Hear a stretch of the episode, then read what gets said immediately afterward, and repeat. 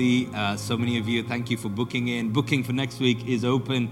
Hopefully, we don't have to do this for uh, for too long. I know many of you watching at home and will be watching this broadcast later are traveling because it's half term. You're not here, taking a break with your family.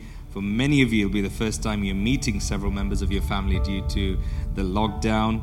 And uh, we're grateful that God has kept us all throughout this strange season. But God has been good and uh, He has kept us, and uh, we're grateful for that. Can I also add my welcome if this is the first time you're here? I want to say a special welcome to you. We're so glad that you've uh, you've joined us. Please don't think this is uh, this is routine. Hopefully, we will get to a place where we don't have to socially distance from each other and sit in isolation with masks, where we don't sing and we don't talk to each other. This isn't the norm. This is just a few more weeks, and then we will hopefully be a bit more friendly. So, if this is the first time you're walking and you think, "Man, this is strange," this is just COVID church. Um, and so, please bear with us. But thank you all for bearing with us during this time what a what an incredibly strange time it's been, and uh, we we thank God that uh, God's God's been good. Um, thank you to everybody on uh, social media who uh, sent me greetings and wishes for my birthday. It was my birthday last week. Uh, appreciate the cards, the words, the texts, the messages, the thoughts, the prayers. I truly felt the love, and I just want to say a big thank you for that. We're going to continue our faith series. How many of you have been enjoying the faith series? Yeah, it's been great. It's been really, uh, it's been really inspiring my faith, and I thank God for it. And we're going to be continuing that all the way till the end of June, uh, because this is the season of our church. We're taking a faith offering. We're really encouraging people to take steps of faith. To, to risk it for Jesus uh, and see what God will do. I'm going to read a story today from John chapter 2, starting from verse 1 all the way to verse 11. Uh, if you don't have a Bible, it'll hopefully come up on the screen, and then I'm going to pray and then share a few thoughts from the story. John chapter 2, starting from verse 1 all the way to verse 11, is where we're going to pick up. This is what it says On the third day, there was a wedding at Cana in Galilee, and the mother of Jesus was there. Jesus also was invited to the wedding, and his disciples. When the wine ran out, the mother of Jesus said to him, They have no wine. And Jesus said to her, Woman, what does this have to do with me? My hour has not yet come. His mother said to the servants, Do whatever he tells you. Now there were six stone water jars there for Jewish rites of purification, each holding 20 or 30 gallons. Jesus said to the servants, Fill the jars with water, and they filled them to the brim. And he said to them, Now draw some out and take it to the master of the feast. So they took it and when the master of the feast tasted the water now become wine, and did not know where it came from, though the servants who had drawn the water knew, the master of the feast called the bridegroom and said to him, Everyone serves the good wine first. When the people have drunk freely, then the poor wine. But you have kept the good wine until now. This, the first of his signs, Jesus did at Cana in Galilee and manifested his glory. And his disciples believed in him. I'm going to read verse 11 again. This, the first of Jesus' signs, Jesus did at Cana in Galilee, and he manifested, or he revealed, or he showed off, or he put on display his glory.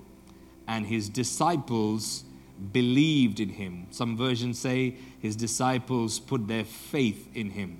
Some versions say his disciples trusted him. Faith uh, was put in Jesus as a result of that. This, the first of his signs, Jesus did at Cana in Galilee, and Jesus manifested his glory. Let's pray for a moment and allow the Holy Spirit, God, his Spirit is here to speak to our hearts. Father, we thank you that we are here today because of your kindness and goodness. Whether we are here with a little faith, a lot of faith, or no faith at all, it does not change the fact that you are a good God. And we thank you that today we will experience your goodness and your glory. We dare to believe that today miracles will happen, signs and wonders and unusual things that you do, even without our involvement, will break forth even throughout this week. We thank you in advance for what you're about to do. In Jesus' name, amen. We see here that Jesus manifested his glory and his disciples believed in him. We have looked in the past at stories where people put their faith in Jesus, and as a result of faith, things have happened. But we see today that things are happening not as a result of faith, things are happening as a result of glory. And as a result of glory, people are putting their faith in Jesus. What does the word glory mean? Well, I've explained this before. If you've heard it, please bear with me. The best way I've understood what glory means is this. Uh, have you ever seen one of these um, olden weight measures where you have to kind of it, it's like a balance. You put a weight measure on one side of the weighing scale and you put something else on the other side of the weighing scale. And if the two balance out you know exactly what it weighs. So for example if you wanted to buy a pound of bananas back in the day you'd have a weighing scale where they'd put put bananas on one side of the scale and they'd put a pound weight on the other side. And if the two balanced out, you would know that would be a pound of bananas. The best way I can describe the glory of God is this if you were to put God on one side of the weighing scale, what kind of weight would you put on the other side to balance it out? What, what would be the measure of God's weight to put on the other side? You can't describe him, he's indescribable. He is the greatest person who's ever lived. He's not even a person, He's God. He created every person. He is beyond our wildest imagination. And sometimes we, we, we don't even have the vocabulary to describe the greatness, the magnificence of who God is, what He does, how He speaks.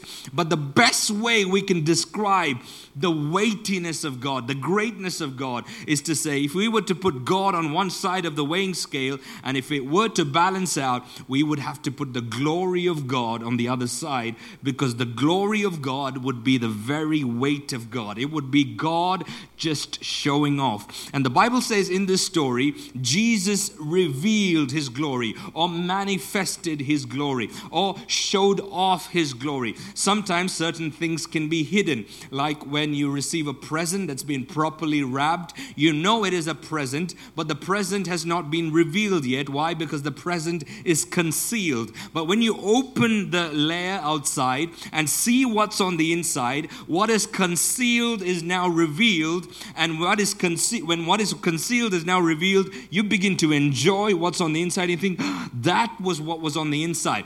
A kind of something like that happened over here. Jesus was at the wedding. Uh, the wedding was going on. Everything was fine. After a while, the Bible says that the guests got drunk. Maybe they had a bit too much wine. And after a while, the wine gave away.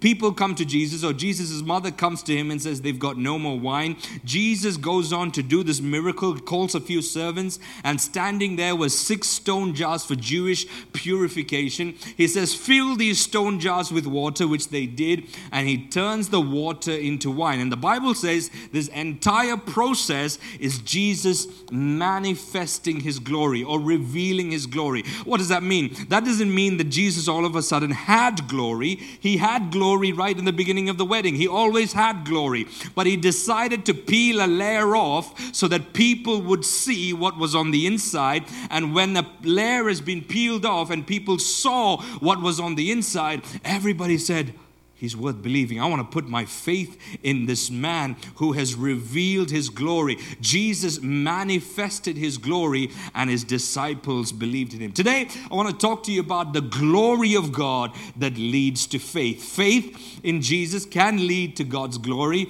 but the glory of God sometimes just visits our life in supernatural ways so that we get to a place where we encounter the miraculous, we encounter his kindness, we encounter his goodness goodness, and it gives our faith a boost. How many of you are up for one of those visitations? I want that. I want that. There is no evidence in this story that this miracle happened as a result of somebody's fasting, somebody's praying, somebody's faith. Actually, Mary, the mother of Jesus, requested it, and Jesus says he doesn't do this because of the fulfillment of anybody's faith. He does this because he just decided today was a day to show off. Have you have you ever watched the Superman film? Superman film You know, Clark Kent has always got the, the, the kit under his suit. And every time somebody is in trouble, you see him pull his shirt off. And when he pulls his shirt off, we're only seeing what's always been there. He's always been Superman. It's just that many people think he's Clark Kent. And in this story, many people thought Jesus was just a guest. But when a need came up, he decided to pull out his suit.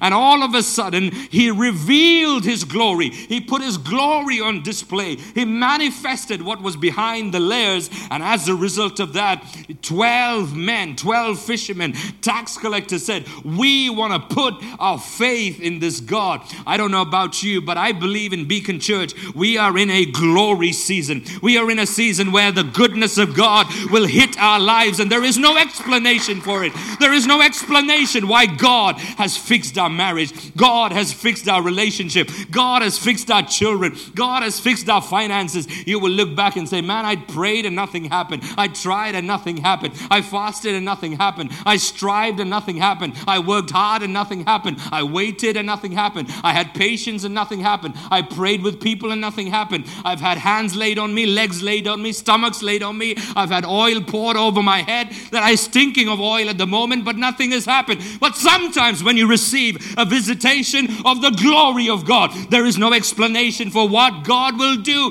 if you will believe that God's glory can take care of things that you cannot. In fact, that's where uh, our church name comes from. Beacon Church comes from Isaiah chapter 60, verse 1, where it says, Arise, shine, your light has come, and the glory of the Lord has risen upon you. I want to say to every person listening to the sound of my voice, Arise, shine, your light, not God's light, your light has come, and the glory of God has risen upon you. When the glory of God is revealed, things begin to happen. What does the glory of God do? First of all, the glory of God accelerates process. The glory of God accelerates process. Everything in this world is meant to go through process. You're not meant to shortcut process. If somebody comes to you and says, Hey, I prayed for you and uh, I believe you're going to have a baby, if somebody gives you that word, that doesn't mean that the next day you're going to give birth.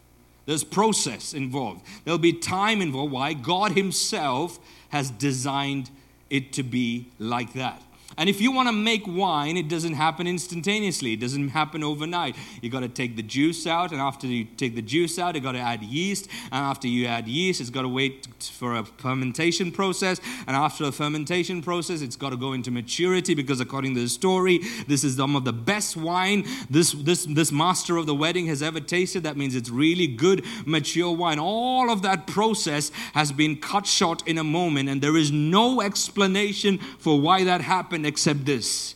Jesus revealed his glory. I'm telling you, if you will believe, there are some processes that God can cut short on your behalf. There are things that will happen in your life that will usually take eight months, nine months, 10 years, 20 years. But when God begins to show off his glory, when Clark Kent becomes Superman, when his glory becomes manifest in your life, there will be some processes that you will fast forward through life, not because you've prayed, you've fasted, not because you're good, just, just because God God wants to show off His glory. And if you're part of Beacon Church, I'm truly believing that your life will be a testimony of the glory of God that has fast forwarded things, that has caused you to come to a place where it says, It took me so long, and all of a sudden I stepped into this church and my joy is back. There's a spring in my step. I have faith again. I have dreams again. I can see my children are being touched. I can believe that my marriage and my family will get restored. Why is that happening? There is no explanation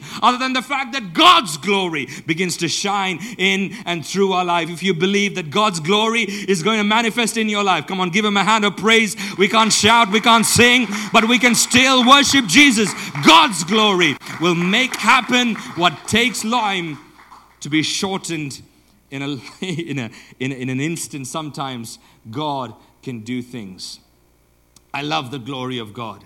There is nothing that I would want more in my life than the glory of God. Oh, the moments where when Jesus when, when, when Jesus reveals his glory, the moments when, when, when Clark Kent becomes Superman, the moments when we gather together in moments like this and we realize, I don't know what it is, but when I come together, you know what I'm talking about. If you've been here, maybe it is in a moment of worship, maybe it is when the word of God is being preached, maybe it is during the offering, maybe it's during the announcements. Sometimes it's just during the, the interaction you have with somebody before the service or after the service, but you just know you're not alone. You know the presence of God is here. You know the glory of God is tangible in those moments when you can respond with faith and say, That's for me, that's for my wife, that's for my son, that's for my daughter, that's for my legacy. You can tap into a point in your life where miracles begin to happen and you begin to fast forward process.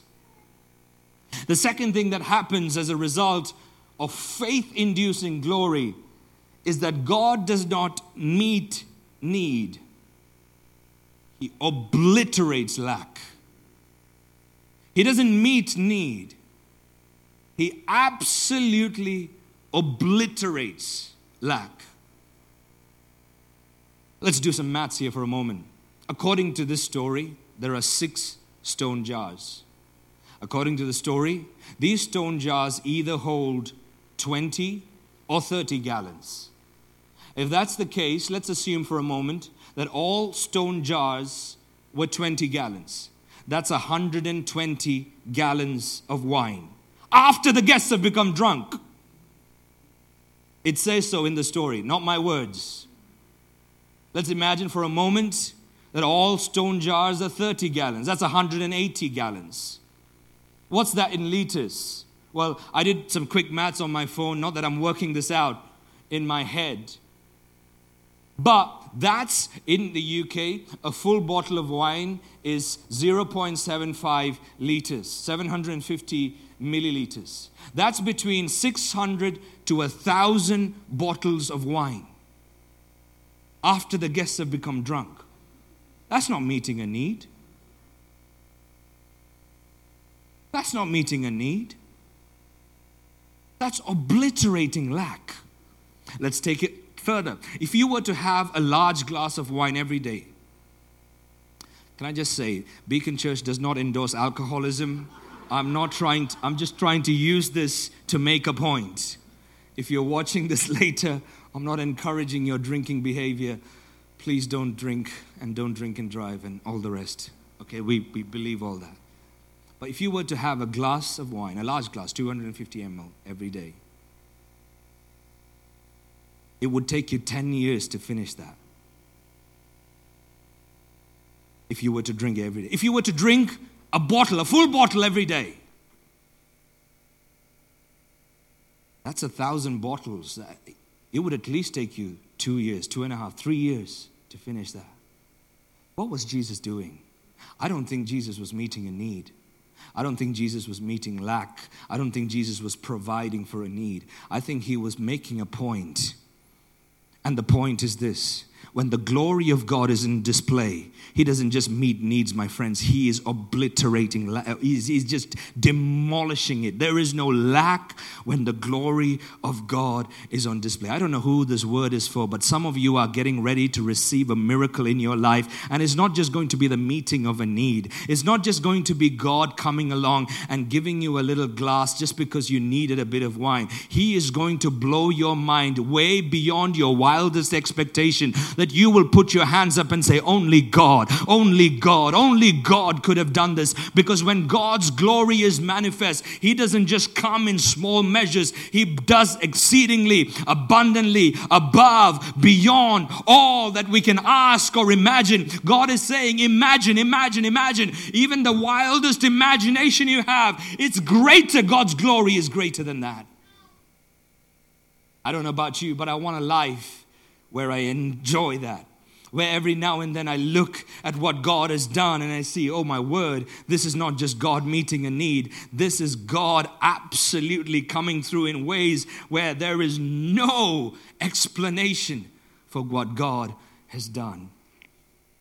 I wonder what that, what that wine tasted like. I wonder what they did with all of that leftover wine. I wonder what happened because this was not just the meeting of a need. This was God saying, When I come and show off my glory, there will be absolutely no question that it was me. No wonder the disciples went, Oh, you know what? We're going to put our faith in him because this is not normal. This is extraordinary. This is beyond human understanding or reasoning. This is incredible. And some of you saying, God, uh, uh, I've, I've never seen anything like that. I've never seen you come through in a way where, where, where you've just done something that has blown my mind.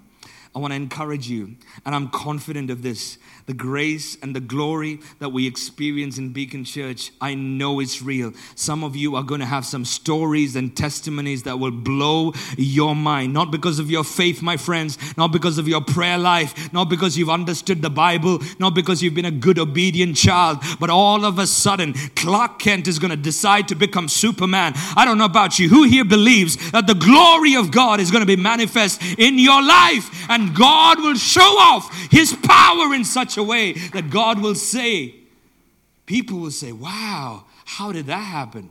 That's not because he went to school. That's not because she went to school. That's not because they're educated. That's not because they worked hard. That's not because they've got talent. This has to be God. This has to be God. This has to be God.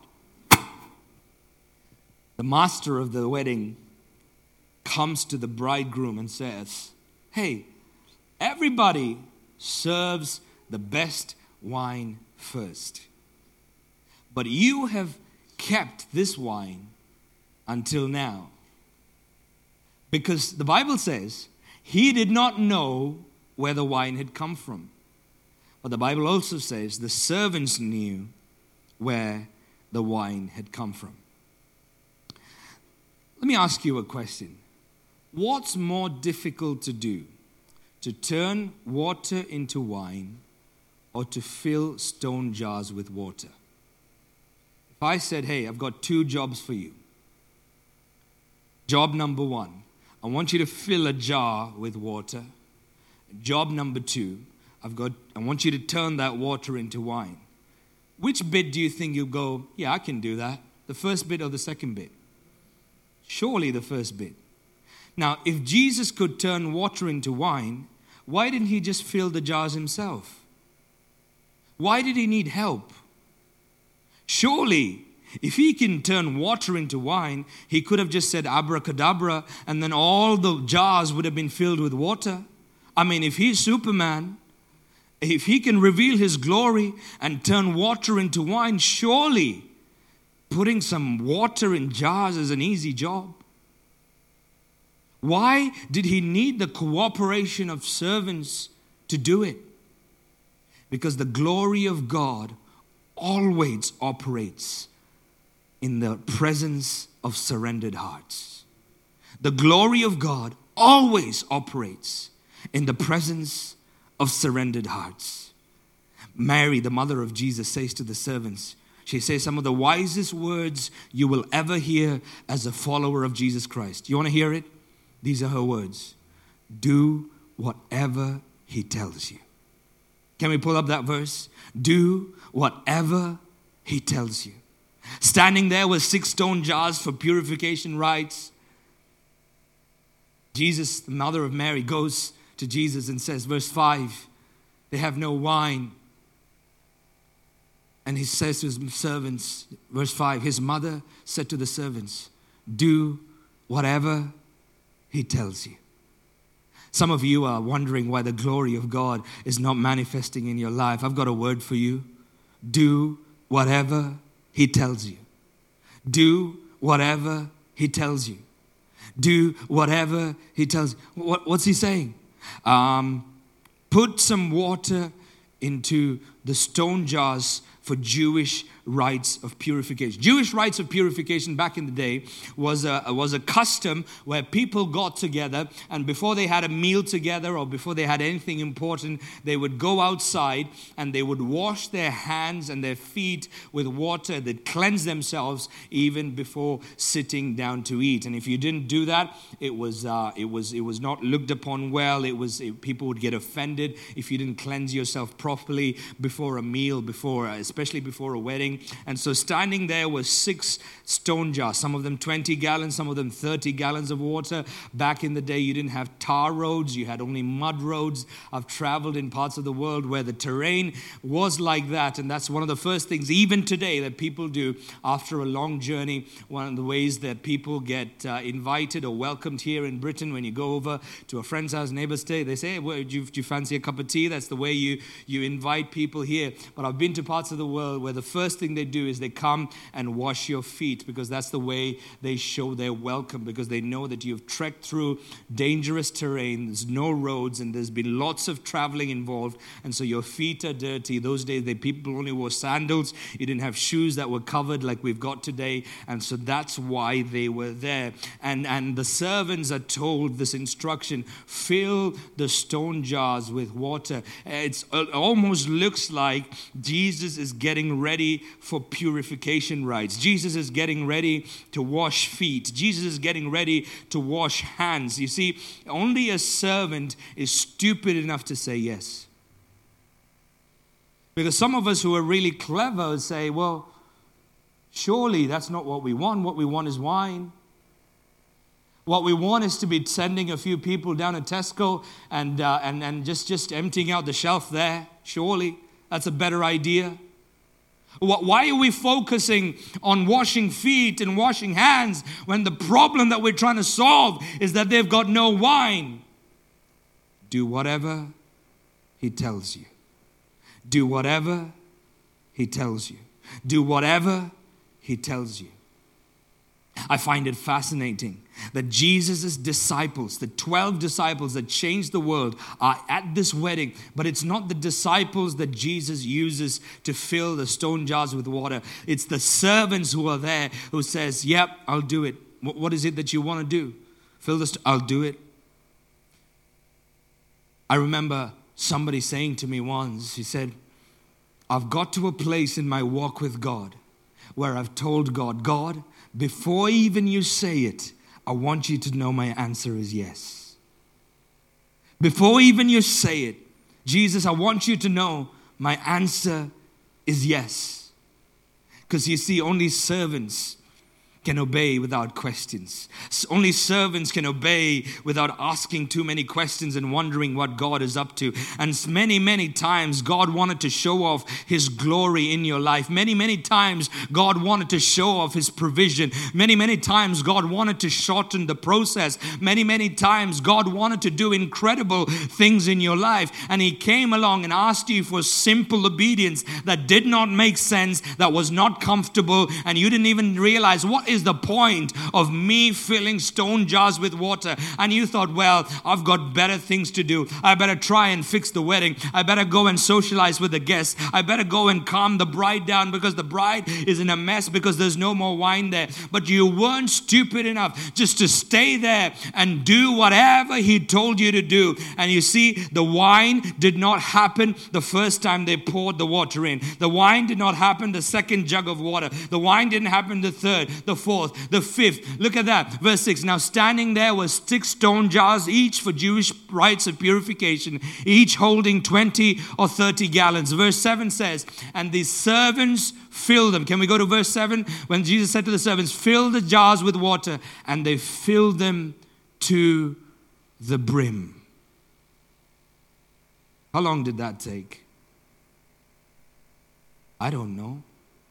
But we're not talking about one or two liters. We are talking between 120 and 180 gallons. And some of you right now, that's what you're doing. You're just obeying Jesus and you're saying, God, what is the point of this? What is the point of this? Drawing water, pouring water, drawing water, pouring water, drawing water, pouring water, drawing water, pouring water. And people are looking at you, and sometimes even your own thoughts are looking at yourself and saying, What is the point of this? Why would you spend your time, your money, your energy, do things that are so pointless, do things that are so insignificant? Do things that are making no difference. You're not making a difference. You're not bringing change. You're not helping anybody. You're not helping anybody. But you know what you've heard. You know God has told you you are to do this. And you have resolved in your heart, I am going to do whatever He tells me to do. And you're just going to keep doing it and keep doing it and keep doing it and keep doing it and keep doing it. And there will come a point when you've done it enough that the glory of God will be revealed, and you will realize that it was not just a simple task, it was not just a simple job, it was not just repetitive, it was not just monotony, that God was up to something. When the glory of God wants to manifest itself on earth, it's looking for servant hearts. It's looking for people who will say yes quickly and stick to your yes until you see the miracle. Stick to your yes until you see the glory. Stick to your yes until you see the manifestation of God's goodness. And some of you sometimes are tired of doing the same thing. Oh, I've been praising. What good has it done? I've been praying. What good has it done? I've been tithing. What good has it done? Can you imagine what would have happened if after a few liters the servants thought, What's the point of this? What's the point of this? What are we doing here?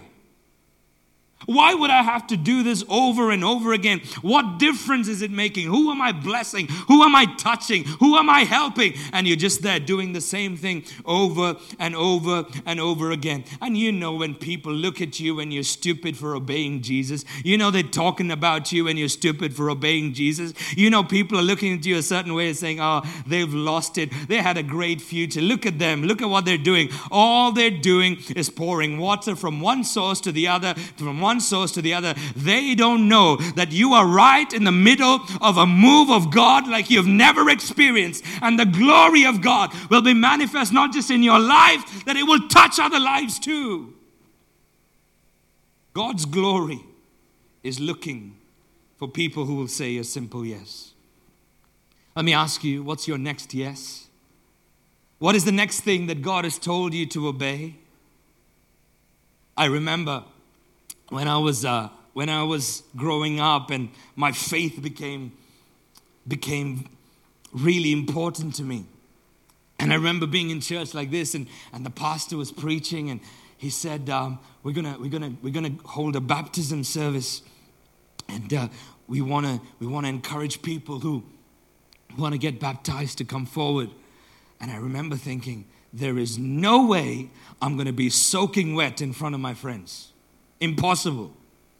But I knew that it was God speaking to me. I knew it was God. I knew it was God. So I kept pushing it. I kept pushing it. I kept thinking, no, I'm not going to do that. I'm not going to do that. I'm, I'm not going to do that. And the opportunity came and went. Thankfully, there were other opportunities, but I remember the feeling I felt at that moment thinking, gosh, I didn't want to obey Jesus just because I was concerned about how I'd look in front of people? God, I want to love you to a point where my answer is a yes even before you ask it. My answer is a yes even though there's no point to it.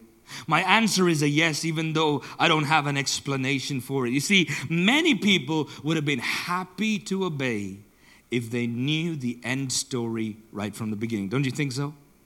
If they knew right from the beginning, hey, if you put the water in, I'm going to reveal my glory. You're going to be part of the greatest miracle that the new covenant has ever seen. This is the first of Jesus' signs. This is Jesus coming on scene and saying, This is what God's power looks like. You're going to be a part of it. You are going to have a legacy that many, many years, thousands of years later, people in Bury St. Edmunds, Cardiff, people in London, people in Shanghai, Hong Kong, they'll all be reading the story and you would have been in that moment to enjoy it, to participate in it. And as a result of your obedience, as a result of your monotonous task over and over again, 12 disciples are going to put their faith in Jesus, and those 12 men, 11 men later on, are going to change the world upside down. And this thing called Christianity is going to spread like wildfire to a point where millions, billions of people across the planet Earth one day will have their faith in Jesus. Who wants to sign up for this team? We would have all put our hands up. But that's not how God works. Because if, if that's how God works, there's no need for faith, you see. Because you're saying yes to you. You're not saying yes to Jesus. You're saying yes to your desire. You're saying yes to your want. You're saying yes to what you think you should be involved in. Often Jesus will come along and say, Hey, I, want some volunteers that can fill some stone jars with water. They're used for Jewish purification. Everybody at that moment going, Oh man, I'm tired of washing feet. Why would I want? There's a wedding going on. Hands up if you want to, you, if you were at a wedding and you were, you were, you were, you were, you had an opportunity to go outside the wedding because Jewish purification happened outside homes, tents where people lived. It, it was a really muddy place and said, Hey, I need, I need some volunteers. And just go to this muddy place and fill stone jars with water. Would you put your hand up? You go, oh, I'd love to be a part of that. I'll tell you what I'll be doing. I'll be thinking, man, uh, who? I hope by the time I come back, my main course won't be gone. I hope by the time I come back, the person sitting next to me would have saved some food for me. That's what I'm thinking. I don't want to go and fill stone jars with water. I wonder if you're willing to be a servant to say yes, and yes again, and yes again, and yes again, and yes again, and yes again. Well, what did they think when when they were all half full? I mean, surely by the time it reached about 50 gallons, they would have thought, what's the point of this? What is the point of this? 60 gallons, 70 gallons, 80 gallons, 90 gallons. Surely when it reached 100 gallons, they would have thought, what's the point of this? Sometimes obedience to God is like that. We tithe and then we stop tithing. We want to follow Jesus and then we stop following. We want to worship and then we don't want to. We want to pray and then we don't want to. We obey and then we give up. We love and then we don't want. We forgive and then we go back to resentment. We say yes to Jesus and then we're not sure. We want to serve him and then we're not sure. We want to give him our yes and then we hold back. And when we dilly dally like this, you will still go to heaven. Jesus still loves you. You will still be forgiven. You are still a child of God. But could it be possible you would have missed out on the glory of God. The glory of God. The glory, the very weight of God is waiting to show off through lives that can say a simple yes again and again and again and again. One of my friends and mentors in the ministry once said to me, he said, Sujith, you need to tell your people that Jesus is not a politician to be negotiated with, he's a king to be obeyed. He's not a politician to be negotiated with, he is a king to be obeyed. Jesus is king. Either you decide in your heart that he is good and so you're going to obey him, or you decide in your heart he's not good and he's not worth obeying. He is worth obeying. He is worth laying down your life. He is worth trusting. He is worth it, my friends. The water comes all the way up to the brim.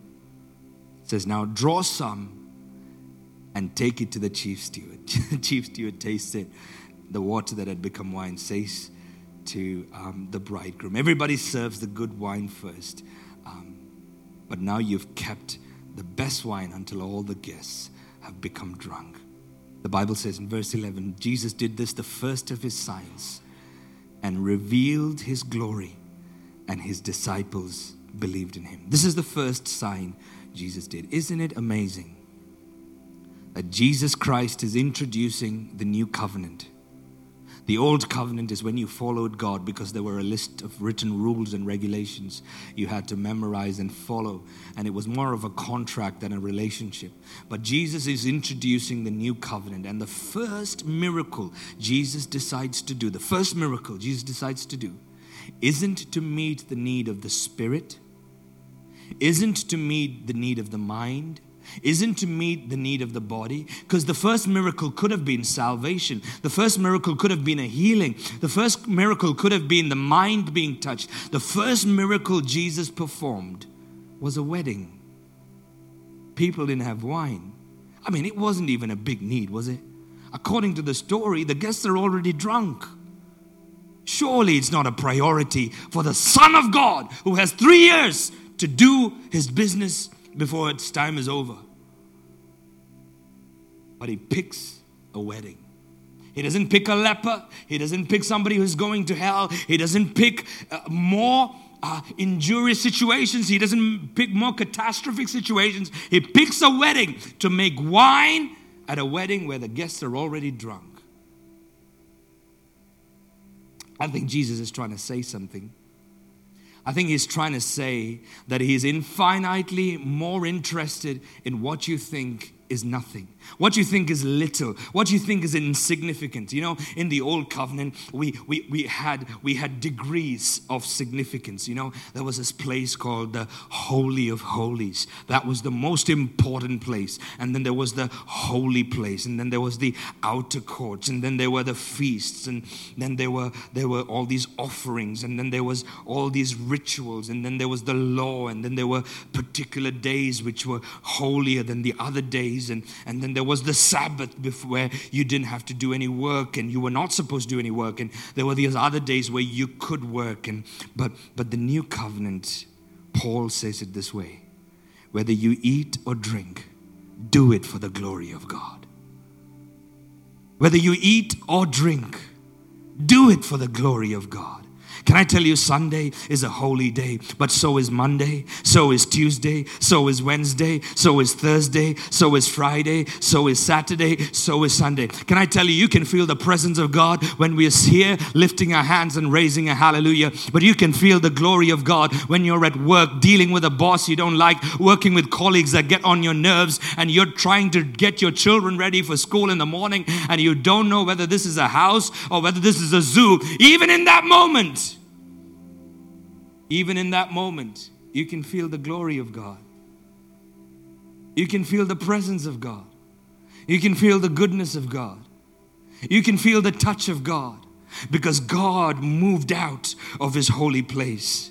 Back in the day, we used to sing a song and it went like this I enter the Holy of Holies to say that there was a time when Jesus was on the cross and he died. His hands were nailed, his feet were nailed, his side was pierced, his back was whipped. There was a crown of thorns on his head, his beard was pulled. He was so stressed that his own skin began to sweat blood and they nailed him to the cross. And when he breathed his last, the Bible says there's a veil in the temple. It was torn from top to bottom. The place between the holy place and the Holy of Holies was torn. And I used to think that that happened so that we could enter the Holy of Holies. No, my friends, in the new covenant, we have to realize that the veil was torn from top to bottom, not so that we can enter the Holy of Holies, but so that the Holy of Holies can enter us at any time, at any place, at any given moment. You can come with boldness to approach His throne of grace. When you're driving, you can see the glory of God. When you're at work, you can see the glory of God. When you're in school, you can see the glory of God. When you're just doing your chores in the kitchen and you're saying, This is so monotonous. Why am I doing this? Surely there's got to be more purpose to my life. Surely God has got something better for me. Don't quit, don't give up. God's glory can show up anywhere.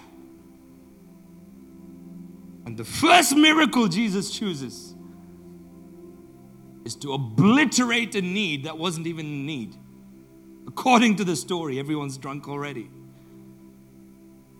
He's going to show that the glory of God can show up in the presence of drunk guests The glory of God can show up in the presence of people who didn't understand.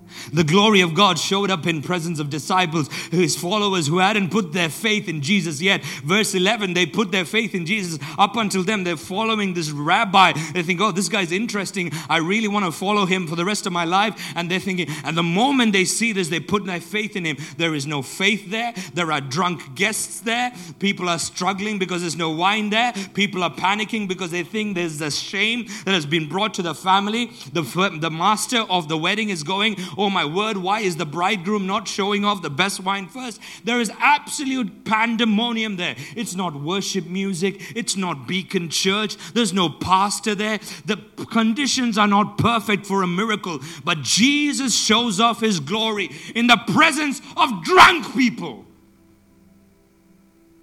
as his first miracle to prove a point that in the new covenant, God's grace and glory can be accessed anywhere, anytime, any place. Some of you have come today and said, God, what is the point of my life?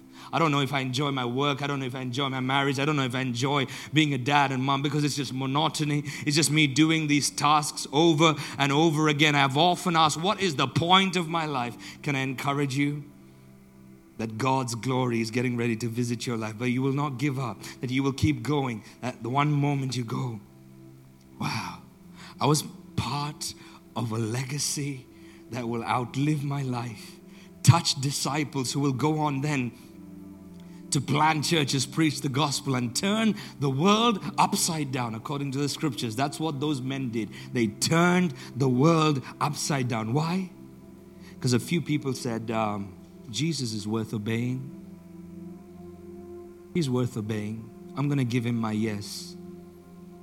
Yeah, I'm not going to be at the wedding. I'm probably going to be at this mud shack with Jewish stone jars that are used to clean dirty feet, and that's all I'm going to do. If that's all, if that's all God's called me to do, that's all I'm going to do. Give him your yes. Give him your yes. He's a good God. Give him your yes. He's worthy of it. Give him your yes. Give him your yes. For a moment of concentration and privacy, will you close your eyes? Say, Holy Spirit, what is it that you want me to say yes to? Say, God, what is it that you want me to say yes to?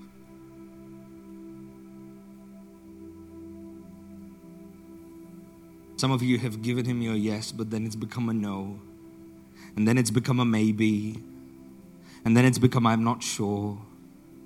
Some of you have given him your yes, but then you realize that there was no point to it, so you've quit. But today, the glory of God awaits for surrendered hearts. The glory of God awaits to work with surrendered lives. The glory of God awaits to work through people who are quick to say yes. The glory of God awaits for those who are willing to say yes even before they know the full picture. The glory of God awaits for those people who are saying yes even before all your questions are answered. The glory of God awaits to manifest itself through people who say, I don't know why I'm doing this, but I've made it my motto do whatever He tells me to do.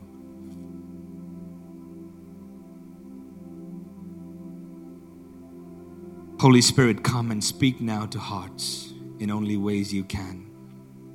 Hey, I can't tell you what your next step is. This church can't tell you what the next step is. We can guide you, we can point to Jesus. But Jesus is not a politician to be negotiated with, He's a king to be obeyed. And you have to decide in your mind is He good? Because if He is good, you can obey Him. If He's not, you can't. Is God good?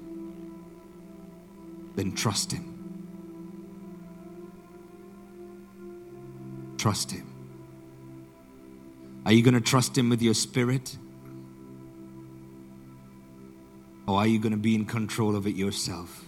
Are you going to trust Him with your mind? Or would you prefer to have control yourself? Are you going to trust Him with your emotions? Or would you prefer to have control yourself? Are you going to trust Him with your relationships? Or would you rather have it your way? Are you going to trust Him with your finances? Or would you rather have it your way? Are you going to trust Him with your health? Or would you prefer to be in control? Are you going to trust Him with your future?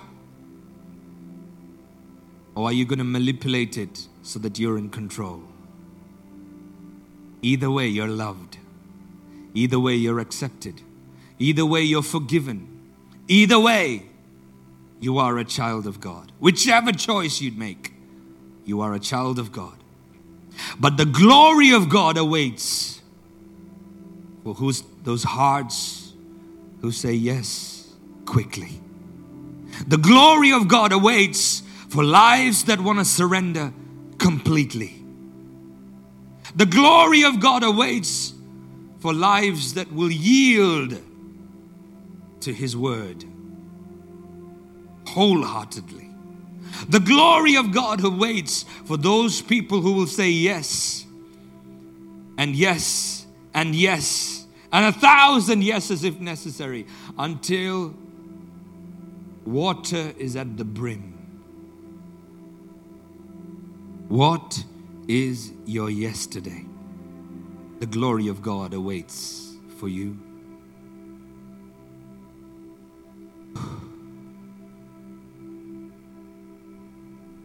Holy Spirit, come and speak to hearts here. And if you get a sense of what it is that God wants for you, it might be difficult, it might be easy, it might be foolish, it might be tricky. Oh, here's another one. It might be a thought and you're not sure if it's God. I want to encourage you to share that with somebody who is spiritually mature that you trust. I'd love you to share it with me. Contact me, let me know, and say, hey, I feel God's been telling me to do this. I need your help just to help me follow through. I'd love to journey that with you. I mean it, I genuinely mean it.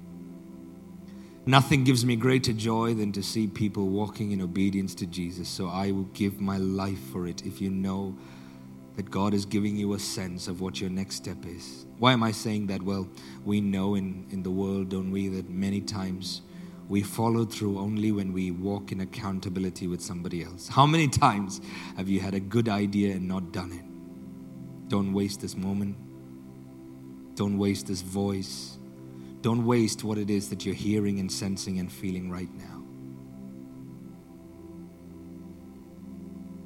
Come on, decide right now that you'll send me a text, you'll send me an email, contact me on the website, or contact somebody that's spiritually wise that you trust and say, hey, Jesus has told me to do this. It's going to be difficult, but will you please help me? Oh, I'm confused. I don't know what my next step is. Please help me. We want to journey this with you so you know you're not on your own.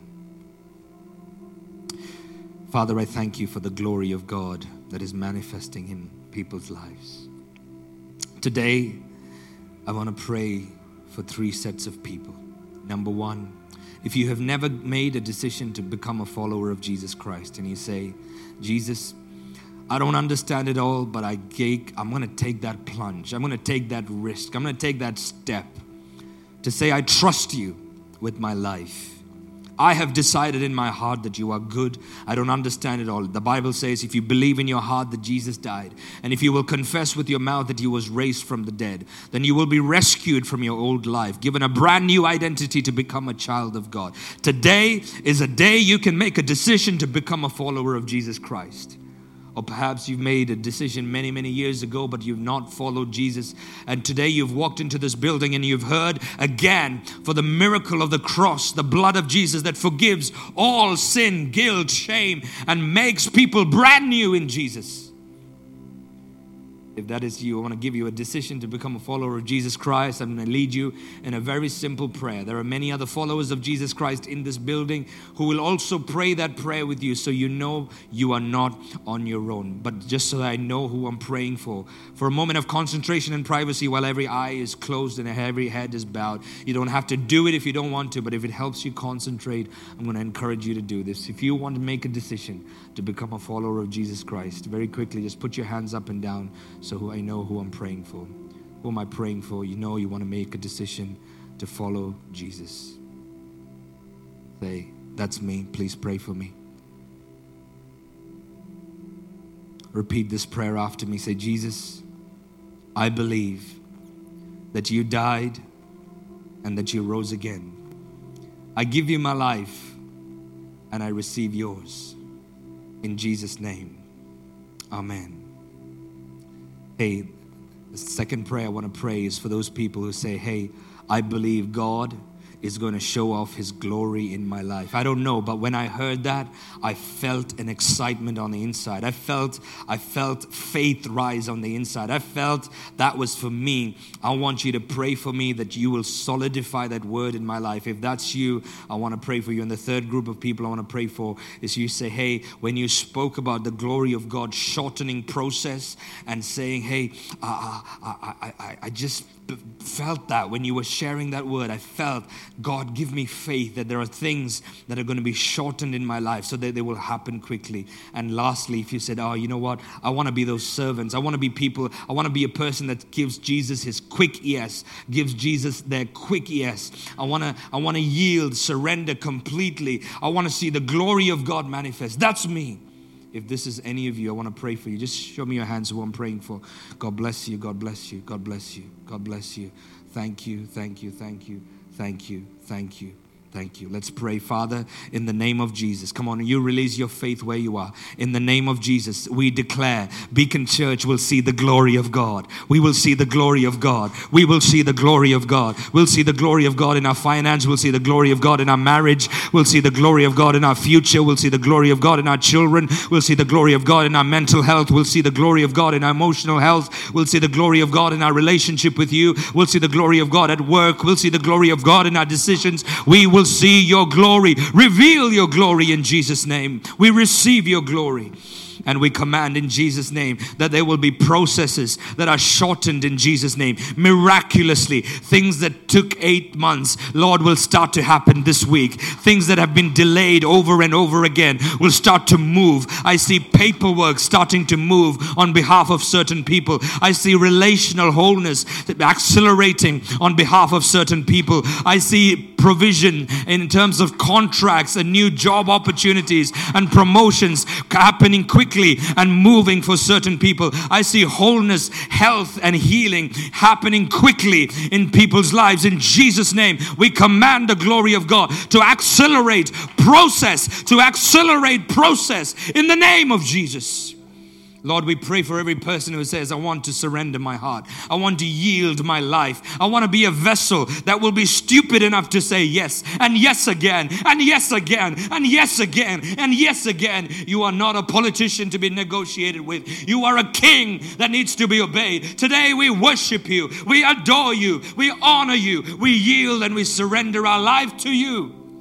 And to every person that says, I want to be one of those servants that will say yes to the glory of God, that will say yes to obedience, that will say yes to the next step, that will say yes, Father, in Jesus' name. Lord, you have told all of us what our next step is. We pray for great courage, we pray for great grace, we pray for great accountability, we pray for a family, Lord, a network of people who will journey alongside each other, who will say, I'll help you, I'll pray for you, you pray for me. We can do this this. We will make it. There's going to be some challenging decisions to make, but we're going to do it because Jesus is worth it. Lord, I pray in Jesus' name that today you will see surrendered, yielded hearts today And that, Lord, years to come, the legacy of a surrendered heart will touch and turn the world upside down. If a few servants who filled a stone jar with water could cause apostles to believe in Jesus, then we dare to believe that our feeble obedience, that our feeble confession, that our feeble praise, that our feeble worship, that our feeble gifts, that the tithes and the offerings that we bring, that the faith offerings that we have taken, Lord, we dare to believe that years to come, the legacy that's going to be born out of it will change and shake the world upside down. We dare to believe it. We thank you for glory in our lives. This week, we will see a tangible difference in the way we walk, in the way we talk, in the way we communicate, in the way we are at work. Because, Lord, in surprising ways, we will encounter your glory. Let's stand all over this place if you're able to. We're going to finish with a song. If you're able to do that. But let's focus on Jesus. Don't forget what it is that you feel the Holy Spirit is telling you to. We're going to play another song. Of course, during COVID, we can't sing, but you can put your focus on Jesus and allow this moment to be a moment of interaction where you interact with faith and you release faith and you receive the glory of God in the name of Jesus. In the name of Jesus. In the name of Jesus.